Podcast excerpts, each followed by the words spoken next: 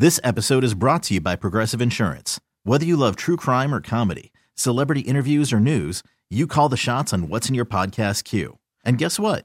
Now you can call them on your auto insurance too with the Name Your Price tool from Progressive. It works just the way it sounds. You tell Progressive how much you want to pay for car insurance, and they'll show you coverage options that fit your budget. Get your quote today at progressive.com to join the over 28 million drivers who trust Progressive. Progressive Casualty Insurance Company and Affiliates. Price and coverage match limited by state law. You could spend the weekend doing the same old whatever, or you could conquer the weekend in the all-new Hyundai Santa Fe. Visit HyundaiUSA.com for more details. Hyundai, there's joy in every journey. Kick the tires and light the fires, Big Daddy. The matchups, the superstars, the games. Starting defense, place at the table. This is Football Sunday on The Fan, a comprehensive look at today's National Football League action with your hosts Mike Lynch and Rashad Taylor. You all know what you have to do. Remember, no one, and I mean no one, comes into our house and pushes us around. This is Football Sunday with Mike and Rashad on 1080 The Fan. Happy Sunday morning, everybody. We are back in the saddle again. Well, well, most of us are. Well, yeah, Joe is out today, but the show is back after taking the Thanksgiving weekend off. How was your Thanksgiving, sir? You know what, Lynch? I, I got to be honest, man. It was it was good. I uh, I hosted for the first time. I gotta be honest, it was good. Yeah, you know, honestly, I thought you were know, about to say it sucked. No, no. Thanksgiving. Number one, if your Thanksgiving sucks, it's because your food probably isn't very good. You know, and so um, no, I got a chance to host Thanksgiving this year, which is which is different. Um, it's just me and my son living together, so my spot isn't like huge, and my family is you know a pretty relatively large-ish family, Mm-hmm. and so uh, trying to cram everybody into my spot wa- was a was a task. You know, had to had to play some uh, some Jenga, some Legos, just to make sure everything could fit. It's always really funny. I see people post pictures of their, you know, families' Thanksgivings.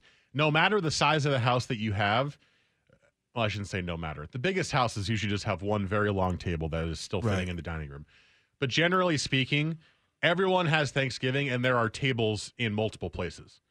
You know, for me growing up, there was the, well, for me growing up, there was one long table, but they put a picnic table at the end of the long table, and that was the kids' table. Oh, of course, So we didn't get chairs, we got the picnic benches. yeah. Uh, now, where my aunt and uncle live, which is where we have Thanksgiving, they put the kids' table over in like behind the uh, the uh, the like breakfast bar for the kitchen, and there's like there's like a small little circular table, and like four kids sit over there, and then everyone else sits at the dining room table. I always like looking at the pictures where like they're they try to keep the table connected, but it's making an L shape over here because that's where the two rooms go. right. It's kind of like a little a fun little thing to look at for me. Yeah, you know, for you know, I, my family never did the long table thing. Usually, the long table is where all the food sits, uh, because I think, at least for my table, and and I don't know if it's a cultural thing, but uh, there's more food than will fit on a you know a regular long kind of dining table. We do buffet You know. style now. Yeah. Oh, yeah. I we leave I it in the think you have kitchen. Everyone fills their plate and then goes. Yeah, yeah, you know, because now there's so many additional, you know, options for food that everything is not going to fit uh, on the table. So uh, my family is never, I can't ever remember sitting at a table like a long table with the family and doing that. There's always individual tables, and people are sitting in the living room and they're. You know, sitting anywhere there's a table or a TV tray or something, and the television. So it's just like a ton of people there for It's the a f- party, but it's not like a, free dinner for all. table thing. Yeah, no, it's a free for all. It's like once it's time to eat, you know, after prayers and stuff are said, once it's time to eat, hey man, get in where you can, you know. And so sometimes, depending on how many people are there, that means you're standing in the in the kitchen, just kind of eating by the sink, just because there's not a you know not a whole whole lot of uh, That's kinda especially when you have a especially when you have a Kinda lot of people. Not really. I mean, when you have a because somebody's usually sitting there, standing there with you, you know, eating and stuff like that. So yeah, it's just it's one of those things. Like especially if there's a lot of people and visitors start showing up and the homies show up and you know aunts or uncles that you haven't seen in some time, you know, then all of a sudden, yeah, seats become a little scarce. So you make do. Older people definitely get a seat. Mm-hmm. So you know we're definitely not gonna have grandma, you know, sitting at the or standing by the sink. You know, Right. she she can have the nice, comfortable seat on the couch. All right, so continue. You're having it at your place. No, that was that was pretty much it. Just had a bunch of family over, and you know, some uh, got one of those Popeyes turkeys. Oh, Awesome. really? By by the way, you know, so I don't want to do any plugs for them, but geez Louise, like I'm not a big turkey guy. No, nor am I. Yeah, I mean turkey is just it's just a it's a big dry ass chicken. You well, know? at least the white meat is dry. Yes, the dark, Yeah, you know, the dark meat is- tends to be good. Is pretty good. But this turkey is like it's already a fried one and it's been just been frozen and stuff. So, my God, yeah, so it I was delicious. I will always eat turkey at Thanksgiving because it is the protein, and you'd like to have some protein to mix with your mashed I'm not a ham potatoes and stuffing. Uh, we don't eat ham at Thanksgiving, but I'm sure I would enjoy it more than turkey. Um, but for the first time, my uncle smoked the turkey in his Traeger. He has a new Traeger grill, and they had the regular turkey, which they just cook in the oven, and Of course. then they had the smoked turkey. Boy, Oh, that smoked Traeger makes a difference. That smoked turkey was something different. Yeah, yeah. Like I, I have, I've always been like, okay, you know, this, the turkey's fine. You know, the gravy makes it better. And, you know, it tastes good with the mashed potatoes. If you do, if you're one of those who likes to mix everything on the plate, I am. Um, and this one was just like, oh my god. And they made this special. I don't know what to call it. Like it, it was basically like a, a sauce that had some thyme and some other things in it that was only meant for the smoked turkey, and it was so good. Yeah. And I was like, I hate. Why is this the first time you're smoking this, Uncle John? Like, please do this more. This Yes. actually makes the turkey good. Yes, Uncle John always a small. I, honestly, I feel like the oven baked turkey is passe. You know, if you're not deep frying your turkey or putting it on the Traeger, I know the I was as I'm looking through the the Facebook feed and everything like that, I'm seeing everybody pull out their smoked turkey that they decided to do this year, or everybody's comfortable enough. A lot of people with finally trying to fry one. I'm not yet. That's but terrifying. Yeah, no, You I'm, see I- all those videos of it like lighting on fire immediately, or and like then- the and then pressure makes it explode. Yeah, and then you have no place to live. So I don't want to be that guy. No, thank you. I'll just buy the Popeyes one. So, but no, other than that, it was it was good. No complaints. man. Yeah, my Thanksgiving was good too. We hadn't had it for you know since COVID, so Right. it was it was nice to get to go back and see some family. Not everybody came, but uh, basically it was the the general group that I do hang out with there, which is my parents and I and my girlfriend, and then my aunt, and uncle, cousin, and her husband. That's like the uh, the eight of us. That's like the core group in my family for us. And then we had a couple other people come, which was nice, and that was it. So it was still fairly small, and food was fantastic. It was it, the desserts were amazing as per usual. Um, it was funny. Somebody brought it. Some uh, my uncle's company gave him a pie, and it was a buttermilk pie, which I'd never had before. And then my aunt made her usual pies, and she's she's a good baker. And I tried a little bit of all the pies, and then I tried the pie that was given to my uncle from his work, and was like, uh, "What is this? This is disgusting." And it was like it was such like a, a stark difference between like my aunt makes really good pies, and this company gave us this one, so Yeah. we might as well try it. buttermilk pie doesn't it doesn't sound appetizing. Just It doesn't you know, look if I'm- appetizing. It's not bad. It's just weird. So I got to be honest, Lynch. I'm I'm not a dessert guy. Like I mean, and mind you, I don't. It's not that I think desserts are bad. They they're tasty. It's just like they are. I think after I've eaten mac and cheese and you know mashed potatoes and gravy and all these different you know starches and Mm-hmm. different things. By the time I'm done and I've eaten a, a bunch of turkey, I'm not I'm not super concerned with going to get a piece of pie or a piece of cake. I am also not necessarily a dessert person anymore, but I will make an exception for pie. Pie is my favorite, and uh, there's so much pie there that I have to. Plus, we wait like an hour and a half or two hours between eating until the dessert comes. So, you know, you got some time for your stomach to settle a little bit. But Thanksgiving is about being sick. Like, that's part of it. So, I haven't- kinda- you kind of just shovel the pie on top of all that. Listen, turkey. I've I've been so great about working out for you know a little over a year now. Man, Thanksgiving came and I think I've worked out twice since since that day, and it's like okay, man, I'm, that, that was- laziness had yeah, that back. laziness that it hit initially because you know working out is already kind of tough, Yep. and it's one of those things like If like you're doing you- it regularly, it's Yeah. some days are, are yeah, some days like okay, this this is hard, and so yeah, since then I haven't been able to find that consistency. So hopefully Monday is when I snap out of it and get back to it because you know Thanksgiving was was rough on the old the old abdomen area.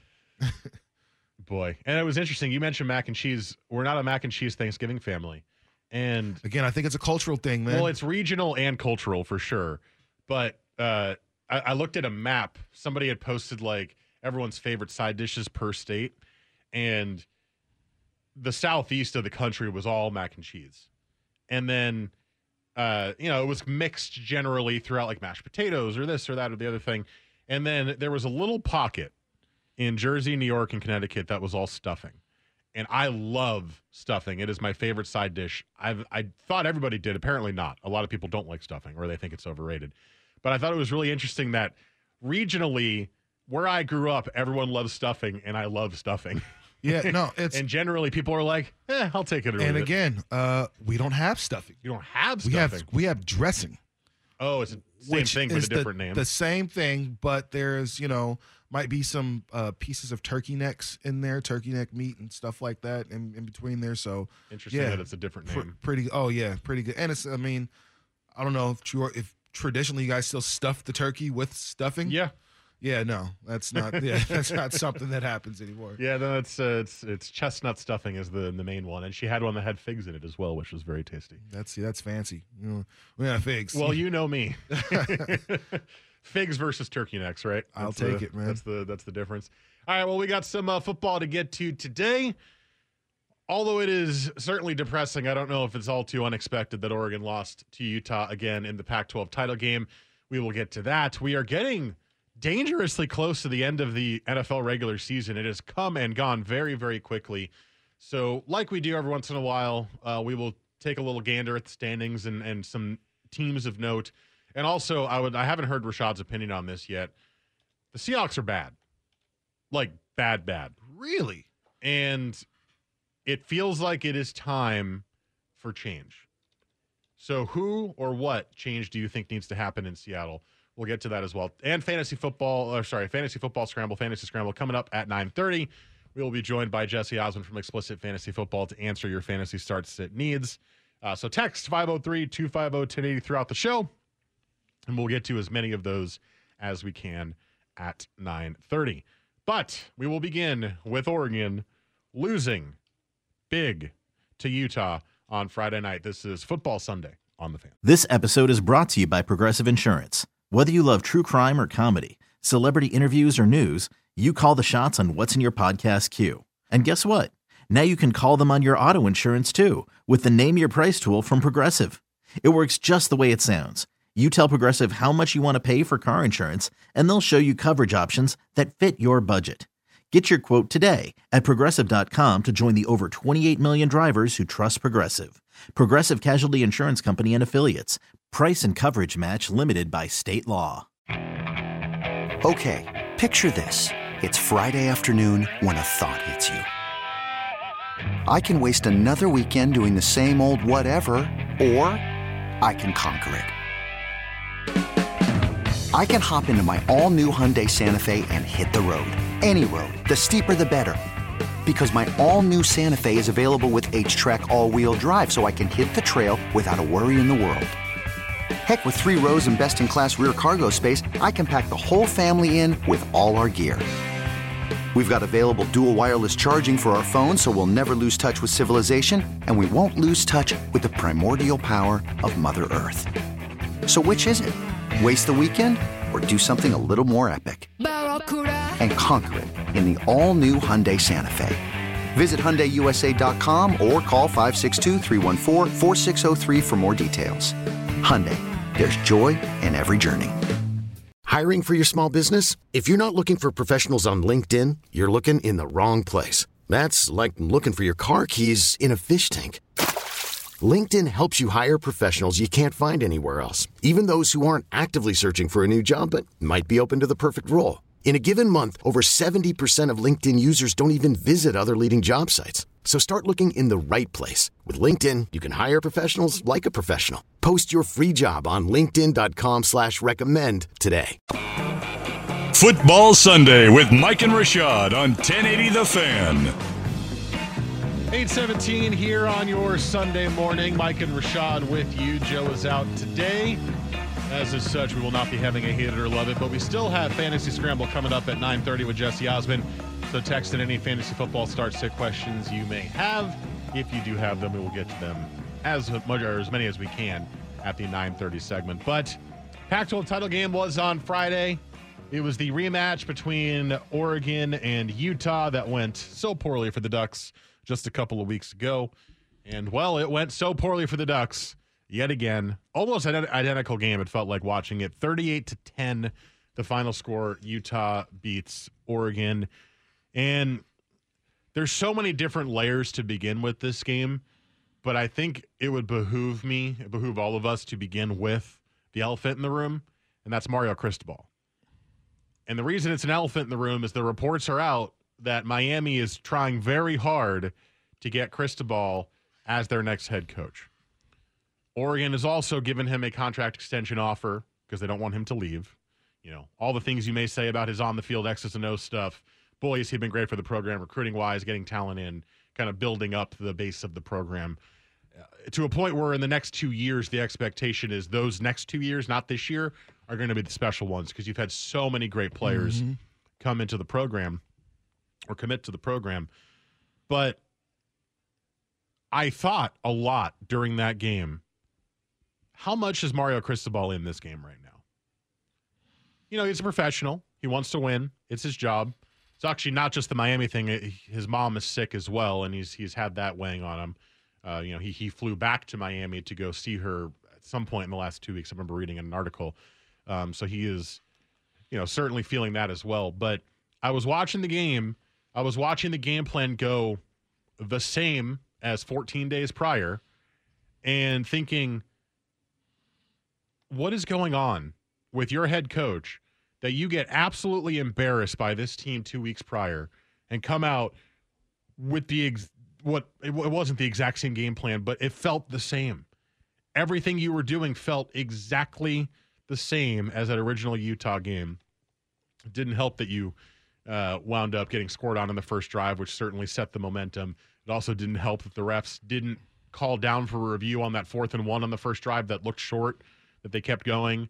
Uh, also, the weird pass interference call. It was a lot in that first drive, but it just felt so strange. The vibe of the team felt wrong. And to me, that begins at one place, and that's your head coach. And it made me think about the elephant in the room is is he considering leaving for Miami because that's where he went to school, that's where he's from, you know, that's that's where his family lives, not his wife and kids, but his, you know, his extended family lives in the in the South Florida area. Is that something he would seriously consider? And I and I wonder if that had an effect at all on the game. Uh, I think it's something you have to consider. Um, I mean, just being honest, Lynch. If, if right now Syracuse is like, we want to make you the voice of men's basketball here, it, it would be hard for you to say no, just because that's your alma mater. That's where you spent time. That's where you're able to grow up. That's where you know all those things. So uh, I think it, it'd be hard for Cristobal. Just like we were having this, a similar. I think it's funny. Just today, uh, uh, an old um, memory popped up on Facebook, and it was me saying, "If you're mad at Willie Taggart for going to Florida State, then you're a hater." Basically, because here's a guy that's going to, you know, I think he went to Florida State, correct? Mm-hmm. That was his alma mater. Wanted to go there. It's a it's a dream job. Again, they've had just a few coaches. I don't think it was his alma mater, was it? Was it? I don't know. I don't know. Did he work there or something like that? I just think he wanted. I know he be, would just be in he the- was a ladder climber, so I think it was like, hey, Florida State. I can't remember to if be Willie over there. Taggart, man. Text line, let, let me know if I'm, I'm wrong. I probably am. But either way, this was this was his dream job. Like if you didn't go to U of O, and but you always grew up supporting the team and wanting to, you know, and you finally get a chance to start coaching, you get an opportunity to coach there. He went to Western Kentucky, by the way, Okay, which he had thank- already coached before he went to Oregon. Okay, thank you. So I mean, I don't. I'm not mad at him for looking at other opportunities. I do think he's his job isn't done here. I think he's. Uh, if you look at the past Oregon coaches, at least you know, uh, even even a Bellotti, because Bellotti should have played in a national championship back in 2000, uh, 2002. That should have been them and uh, Oregon, and not um, who was it? Uh, Nebraska, who played in the national championship that year against Miami. They probably would have been destroyed, but that shouldn't have been them. That Miami But team was Chip- something special. yeah, they were. But uh, Chip Kelly and his Ducks national championship game. Uh, um, Mark Mark Helfrich. Helfrich and and his team national championship game. Now here we are with the you know really the probably the fourth or fifth best coach that Oregon has had thus far, and the one thing he hasn't done is make it to the playoff or a national championship game. And it's not like he hasn't had like Justin Herbert is a much better pro than Mario or excuse me than uh uh, Marcus Mariota is at this point. So, like, you, you still got some work to do. I don't know if you're going to be able to do that right now at Miami. Miami's still got a lot of of work to do. I think the thing is, is if he goes to Miami, he's going for home absolutely. more than the job because although the ceiling of Miami could potentially be higher than the ceiling of Oregon based on the talent that lives in the area that is all local to Florida and where Miami has been in the past, uh, the ceiling could be higher, maybe just by a smidgen, but higher. But he would be going purely for, I want to go home And- more than more than anything else. And, and the recruiting part might be a, an issue because Miami's a private school. People forget that part. And so uh, there is a certain GPA requirement that players are going to have to have. And in a lot oh, of I'm cases, sure they follow that very strictly. At Oh Miami. yeah, I mean, uh, shoot, there's a reason Miami is where it is because they haven't got that five star talent, you know, in a really long time. But in, in regards to the game, um, I don't know if that was on his mind. I think this was just same. This is this is just who Mario Cristobal is. Honestly, as as a head coach, as a play caller, this is just what he is. There, there have been, and Suk was talking, alluding to this, talking about this last week. There are plenty of of rumblings. There's smoke, and where there's smoke, there's fire. That he is incredibly difficult to work for. You know, the reason that Joe Moorhead is leaving for Akron. Yes, I know he coached there at one point.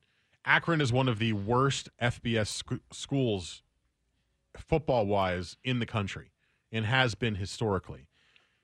Joe Moorhead could could have waited another year and gotten a top tier head coaching job again. Remember, he was at Mississippi State before he came to Oregon as the OC, as the head coach there. But he's going to Akron partially for, yeah, this is home, but also from the things that we've been hearing because he and Mario Cristobal clash, and Cristobal holds grudges and is a really difficult person to work for because it's his way or the highway, right? And you Seems bring like it- a red ass in that in, in that regard. well, he's a college football coach. Of Yeah. course, he's a red ass.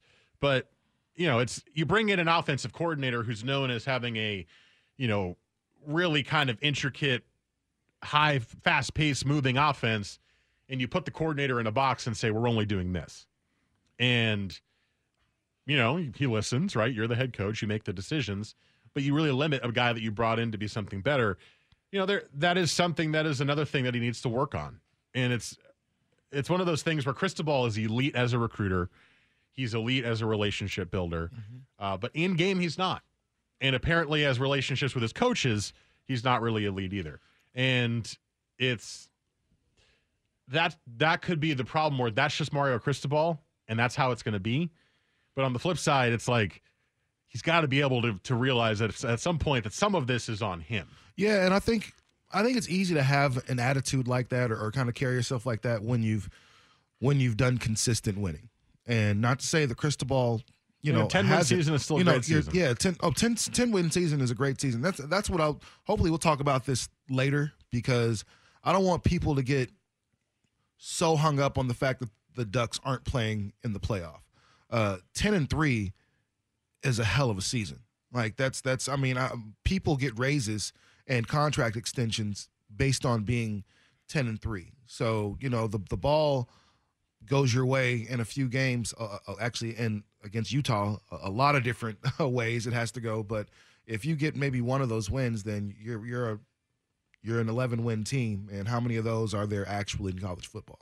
So if you're a Ducks fan, just be happy that you had a successful season. Be happy that your team uh, was competitive, even with all the the blemishes that you know and the pimples that uh, Oregon may have right now. Um, 13, 11 wins, 10 wins is 10 wins in a college football season, and that's huge. And they have an opportunity to possibly make it 11 in the bowl game. The other part of this is is the quarterback angle to me. Uh, I mean, uh, the game was the game. Utah the first time was more physical than Oregon was, and it happened again. You could tell the mentality was different between the two teams, and you could tell from the get go that it was going to be a very similar game, especially after Oregon's first drive. And you're like, okay, I could see it. Uh, It's it was- happening again. It was weird. I was sitting there with my guy, and uh, that first pass I was like, Anthony Brown looks scared. Like he looks like he's nervous to play Mm-hmm. in this game. Like he's so worried about making mistakes that what do you do? You make mistakes, Yep. and that's what he was doing in that game. Was like, okay, at a point, you just just sit him down. This isn't working. But the quarterback play is certainly something that needs to be discussed. We'll get to that next because Justin Herbert was shackled and was not the Justin Herbert that we've seen in the NFL when he was with the Ducks with Mario Cristobal as the head coach. Marcus Arroyo was the OC. Obviously, Anthony Brown is not Justin Herbert, but Anthony Brown has been really, really bad for most of the year. He's had two good games. I shouldn't say really bad. He's been really average for most of the year. Game manager. If he was really bad, they wouldn't have won 10 games. But um, he had two good games all year. That's it. The Ohio State game and the Oregon State game were the only two games that Anthony Brown played where I was like, damn, Anthony Brown helped them win this game. The problem for me is you shackle Justin Herbert. Anthony Brown didn't live up to the potential or the hype. And yet you had two freshmen that were sitting there who apparently in practice are also not living up to the hype because you probably would have given one of them a chance at this point. We'll get to that next. First, IF Sports. We really need new phones. T-Mobile will cover the cost of four amazing new iPhone 15s, and each line is only $25 a month. New iPhone 15s? Only at T-Mobile get four iPhone 15s on us and four lines for 25 bucks per line per month with eligible trade-in when you switch.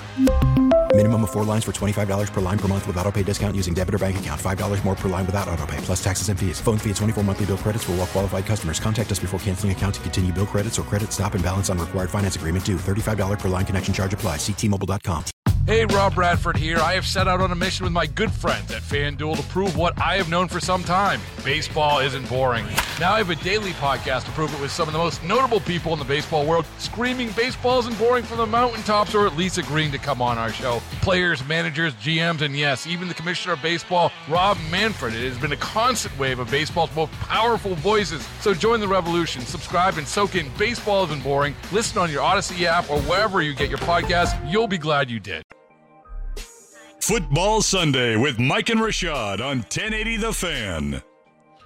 832 here on your Sunday morning. Mike and Rashad with you. Joe is out today. If you want to be involved in the fantasy scramble, we'll be getting to that at 930. If you have any fantasy football start stick questions, text them 503-250-1080. We'll get to as many as we can in that segment. But we're talking about the Ducks loss in the Pac-12 title game to Utah.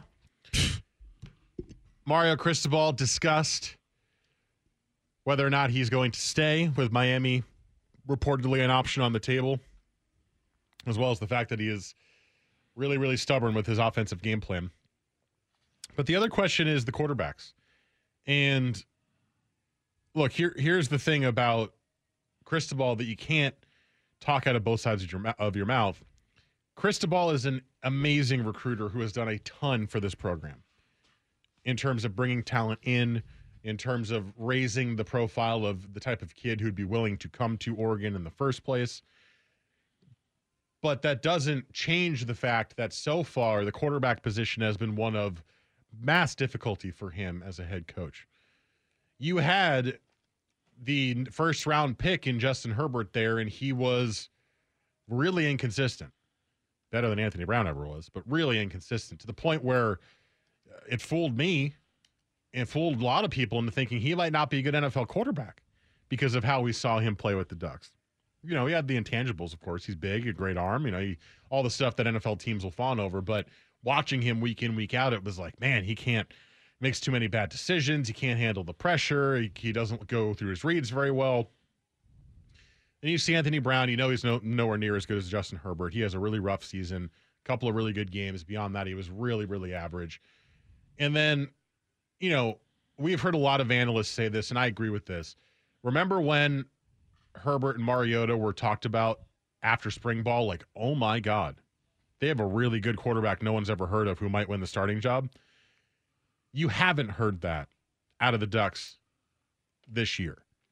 Everyone wanted them to go to Ty Thompson or Jay Butterfield or Robert Ashford, whoever it is that you wanted them to go to, because Anthony Brown was so mediocre. But yet, everybody's been saying, the those who have been very tuned into the Ducks, well, we don't hear anything about those players in camp. Normally, if they're pushing for the spot, you hear about it, and they haven't, which makes me wonder are those guys going to be good next year? You know, next year, they're going to have the quarterback battle to decide who's going to be the starter moving forward. The other one's almost guaranteed going to transfer, which I think is part of the reason why they didn't make that choice this year. But do we have a potential quarterback development problem? Oh, to go along with play calling that certainly is uncreative. I, I think we're kind of at that point. I think we'll see for sure next year with how Ty Thompson or whoever wins the job does. Is is that a problem for this coaching staff as well? What was like the biggest compliment that we were giving Willie Taggart when he was the coach of the Ducks? He brought excitement. He was a great recruiter. Oh yeah, everybody loved the way he recruited kids and went out and found those kids and they want to play for him. What's the biggest compliment that we give Mario Cristobal? Same. He's a great recruiter. Mm-hmm. He knows how to go out there and get in that that living room and and sway your parents and sway you on the jerseys or whatever it is. Sway your pants. Sway your parents. sicko. And and you know really talk to you know everybody about you know coming to Eugene. Let's let's let's look at that in itself. Like those of us who live here in the state of Oregon, uh, and this is no disrespect to the University of Oregon. This is no disrespect to Oregon State. But Corvallis and Eugene aren't cool college cities, even a little bit. No. It's just what it is. And that's not, again, not saying anything about you or your schools. It's just kind of what it is. And well, Corvallis what, is like a classic college town. Cor- Corvallis is more a college town than Eugene. Yes. for sure. Yeah, but still not a cool one. It's you not know? LA. Yeah, not not at all. And it's not Louisiana. It's not, you know, Miami and all these different places. But the one issue that I think we've had is just he hasn't found outside of Justin Herbert, and I don't know if maybe well he didn't find he didn't, Herbert. He didn't. That wasn't his guy, and that's what I was going to say. Justin Herbert wasn't his guy, and so far, like we know that you can recruit the Noah Sewells. We know that you can recruit the the um, Kayvon Thibodeaux's. Like we we okay, we get that at this point. Can you go out and get a, a star receiver? Can you go out and get uh, a, a star quarterback? And at this point, it doesn't look like that's the case because I feel like if he did get star quarterbacks, he did get star receivers, you probably wouldn't see the this kind of slow pace, slow bop offense that you have in a lot of ways with Oregon. And see, that's the thing. I don't think that's true. I think you've had some star receivers. I think Mycah Pittman was really Mycah good. Pittman was very good. And he's leaving because Mario Cristobal runs an offense that doesn't throw to the receiver. Also, there's probably other things going on there, of course. I think that's part of the reason. You know, there there may have been some personal stuff going on. The fact that Pittman's family came out first and was talking kind of crap about the Ducks before he transferred, something was going on there. But you have Kris Hutson, the, the freshman this year, is a very talented receiver. You have a quarterback who doesn't throw the ball. He can't throw the ball down the field, first of all, or he doesn't see wide open guys down the field. We've I- talked about that multiple times throughout the year. There was a play yesterday, or excuse me, Friday night, where um, he threw an interception, uh, and it was like on a, just a, a, a short route, and it got picked off. But man, you look to the right, and I can't remember who the receiver was, but he's wide open. That's six points. Yeah. if he if he uh, throws that ball to him. But it was just, what are you doing? I think the thing is, is, and that's why I've said this on the show before, is if you're an Oregon fan and you and Mario Cristobal is your coach, there are certain things you have to accept, and one of those things is the offense is not going to be very fun. It may get the job done. You know, I think losing C.J. Verdell was massive because you rely so much on the run game, and Travis Dye did phenomenally stepping in for him, but you needed a little bit of that ground and pound muscle against teams like Utah that CJ Verdell brings more so than Travis Dye. But what you have to accept is that's just how it's going to be. This is the offense. This is what he wants to run. And one of his biggest negatives is he seems very stubborn in that fact.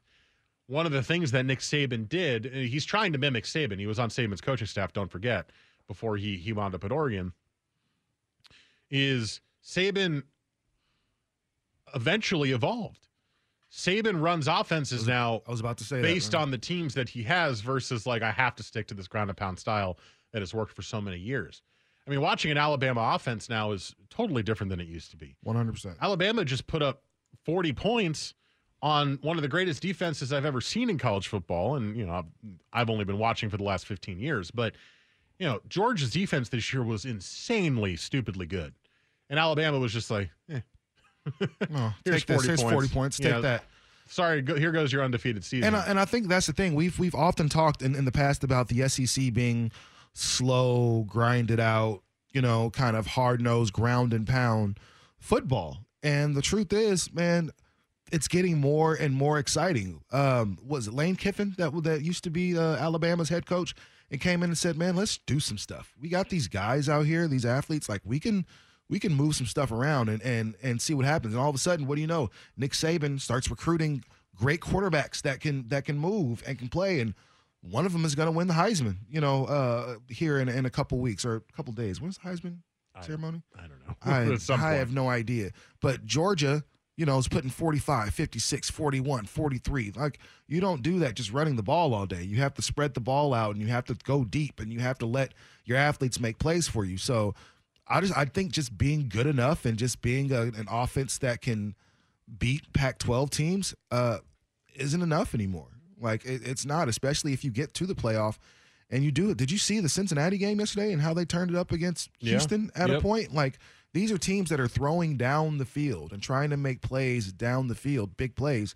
And if you're not willing to do that, then you you're predictable. And we know exactly if you're going to throw short every time, and we're gonna we're gonna take that away from you. I do think I do think some of that is because Anthony Brown clearly can't do And the thing more is, than we've that. seen him kind of do it at points, but then it's like okay, then he'll But- do it again and overthrow someone by ten yards. It's like okay, never But th- but this goes beyond Anthony Brown to me, and that's my concern. Is if Cristobal stays with the Ducks, I st- I think he should. I think it's he should see through what he's built instead of going and try, having to rebuild something again.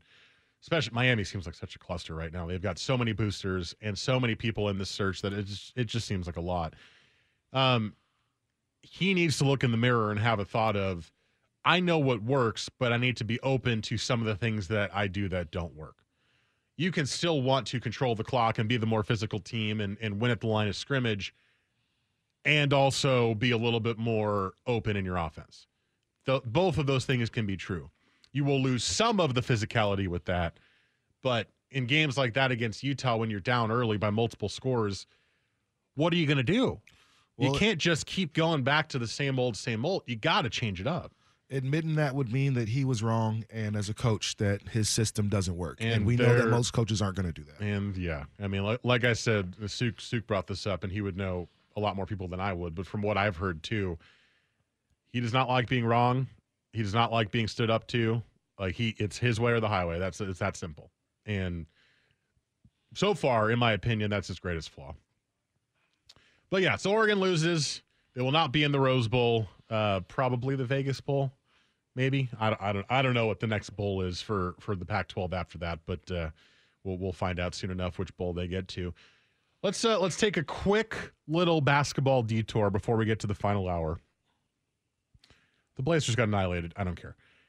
The news is Neil Olshey is out. Woo. Mr. Step on Rashad's shoes ten years that's ago what he is gets gone. it was and it was three years ago lynch don't do that It wasn't three years ago. it was three I thought it was longer than that. no no it was three it was right before the uh uh the pandemic Oh, okay. Ten Yeah. years was an exaggeration, Yeah. but I thought it was. I thought it was more recent. Or should have further apologized that's what happened You get fired three years later for Hey. something that's not related to that at all. hey it's a part of it it goes I guess it into is technically a little bit related. yeah Olshey is out. The Blazers are possibly the most boring NBA team to watch right now. Will changes be coming? And is there a name you'd like to see as GM, at least from the ones we've seen reported? We'll get to a quick little Blazer hit before we get into the Seahawks at the top of the nine o'clock hour. This is Football Sunday on The Fan. Sunday with Mike and Rashad on 1080 The Fan.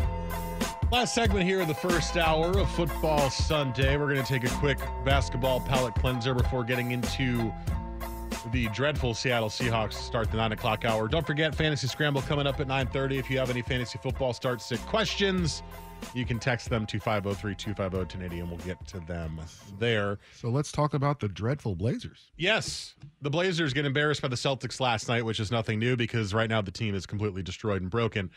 I I just in the break read through Jason Quick's latest piece, which he posted this morning or late last night, and it was day one, the first day that Joe, Joe Cronin, who's the interim GM right now, is on the job.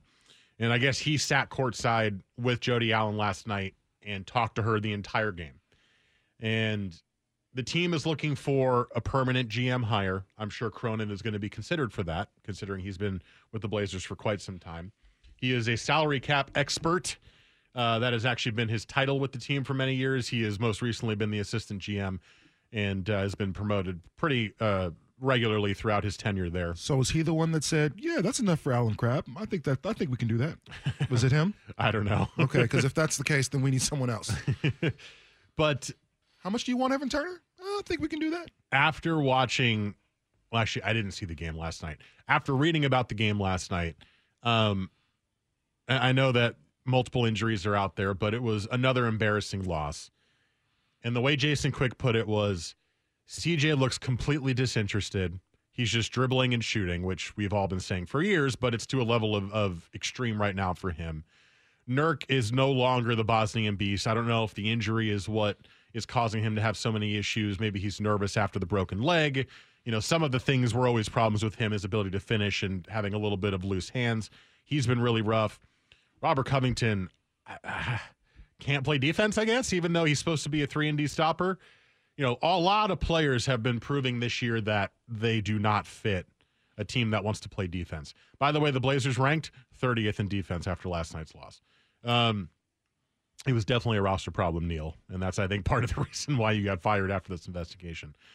But I think what is nice about this all is it feels like the Blazers have one final chance to figure this out around Dame.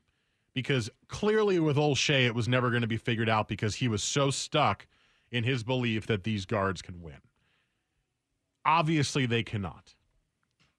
Whoever the new GM is, before the trade deadline this year, needs to make multiple moves. Right. I said this in the offseason. If there are not major changes, it is a massive failure. There were not major changes, and into my, my opinion, it was a massive failure.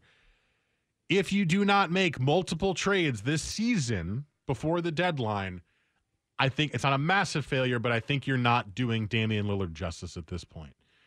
I think CJ needs to go. I think Nurk needs to go. Expiring deal for him, so he should be easier to trade in the first place.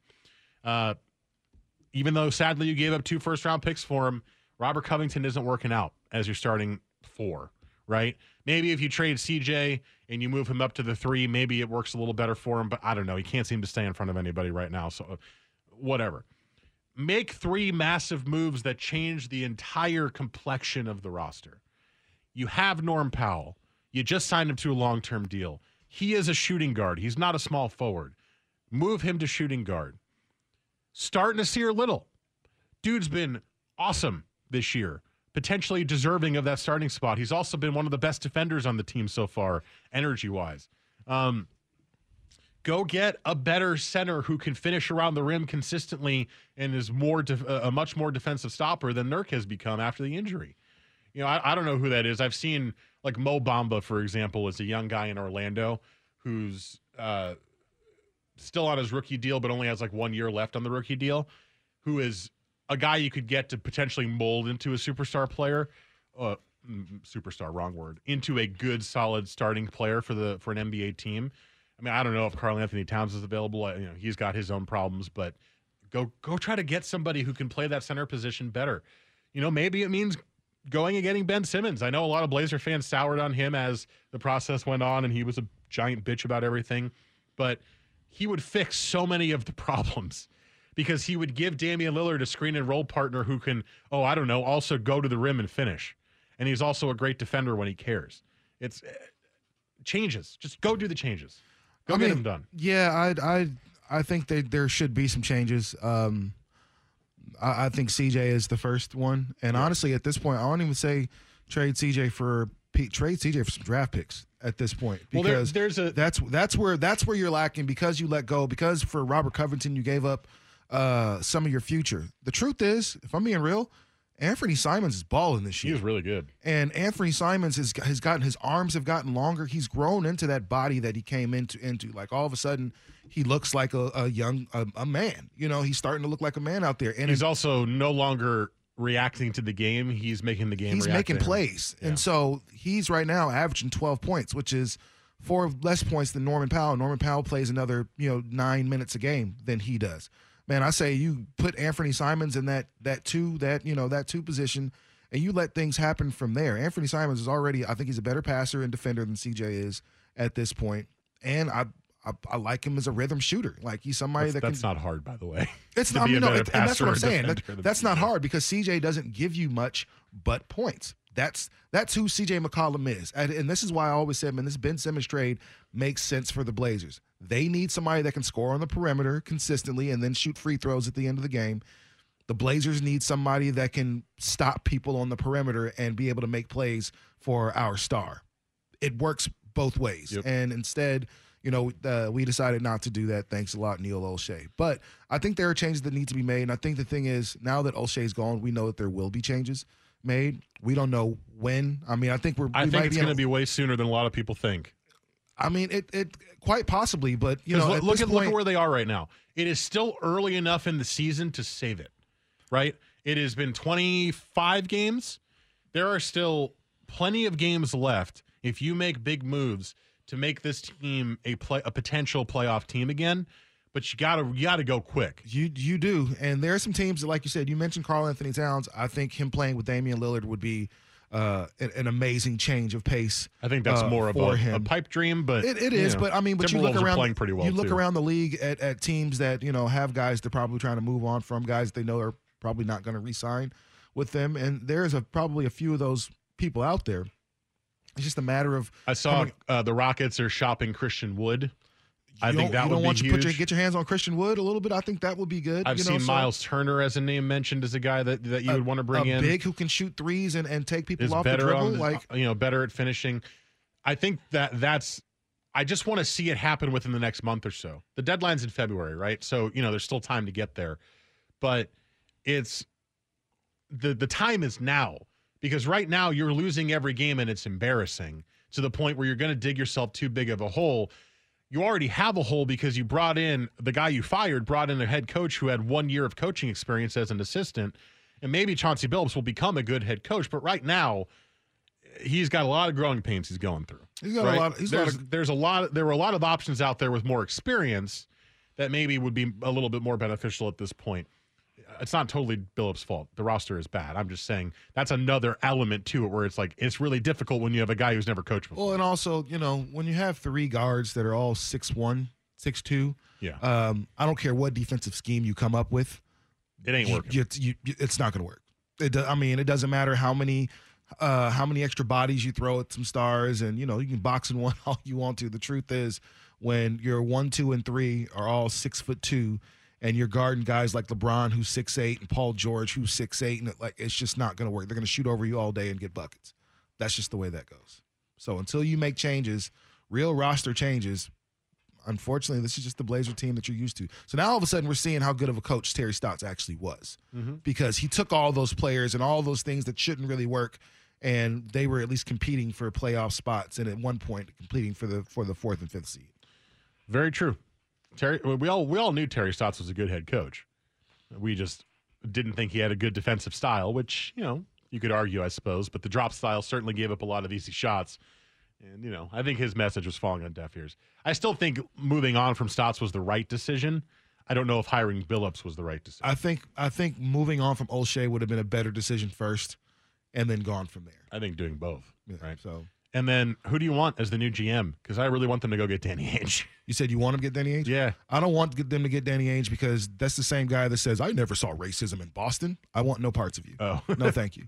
No, thank you. That's is- that's he is- that's that's a that's being as as you're you're choosing not to see certain stuff, and When that's did a he- that's a oh, bad sign. I'm man. good. He said that. That's yeah. I, well, I've, I've never seen any not not on my watch as a player and as a GM. You've never seen any racist activity in Boston, in Boston, Massachusetts. Get out of here. I'm sorry. I You- wanted him because he's from here, one, which means you could get him. I'd love him. And two, basketball wise, he was a very good GM. I, So Mas- and, and was willing to take big swings. Is uh, Masai uh, is, Jerry? Is that how you say his last name? Yeah. Is if is is I know there were some issues in Toronto. I don't think he's available because I've seen his name mentioned zero times. Yeah, I mean I know because yeah, but I know there were some issues in Toronto a little while ago. So There's a couple of guys who have been mentioned a lot are basically the the assistant GM in both um, Chicago and New York. I saw that. I guess they are basically the guys who make the decisions, but there's one person ahead of them who is like the final decision maker. But they both have a really, really good reputation around the league.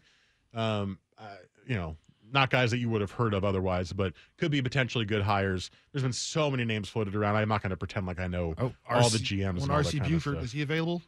No, I don't think so. Can we make him available? I don't. I. I don't think you're getting those well entrenched guys in a situation right now where it looks like Portland's falling apart. Well, and I mean, I'm looking at a situation like San Antonio, and it's obvious Pop is, you know, on his on his way out and things like that. Boy, they're if- bad, but except they play the Blazers and play great. No, they, they play the Bla- Blazers and have career numbers, but uh, I don't, I don't know. Maybe one of those guys that's in a in a regime that's probably going to expire here soon. Maybe they might be looking for a new opportunity to do stuff. Can we get Jerry West as as, as a consultant? Everywhere he consults, they tend to do well. Can can we make that happen? We got a break. I just saw this tweet come across the timeline based on our first hour conversation. This is from uh, Brandon Marcello, who works for 24 7 Sports. I've been told Mario Cristobal has not been committal with Oregon staff members recently about his future. Could be a weird Sunday. Hmm. We've In- seen Interesting. We've seen coaches that are not probably coaching their team in uh, college football playoffs. So, would it shock anybody if Cristobal accepted the Miami gig and left before the bowl game? Not at all. Not me, at least. It just seems so weird that you would you would build up this program to a recruiting level where you, next year is supposed to be the first year where it pops, and then you leave it. Oregon's a gateway school. That's what it is. A gateway to Miami. Uh, to, See, I mean, at this point in time in college football, this team's backwards. No, I mean, well, uh, perhaps, but I mean, again, you, uh, you, it's it's it's it's South Beach, baby. it's just it's just and it's home. It's just different. And then the fact that you won there when Miami was Miami, yeah, it's different. So we'll see. We'll keep an eye on that, but maybe there will be some news there today. Either way, staying or leaving for Miami. Coming up next hour, we have the fantasy scramble at 9:30. We're not going to be doing hate it or love it today, but I would like to begin the next hour with the Seattle Seahawks. Changes needs to be changes need to be made. Where do you start? What change needs to be made first? That's next. This is Football Sunday on the Fan. Okay, picture this. It's Friday afternoon when a thought hits you. I can spend another weekend doing the same old whatever, or I can hop into my all new Hyundai Santa Fe and hit the road. With available HTRAC, all wheel drive, and three row seating, my whole family can head deep into the wild.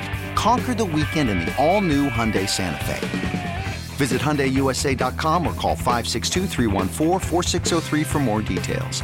Hyundai, there's joy in every journey.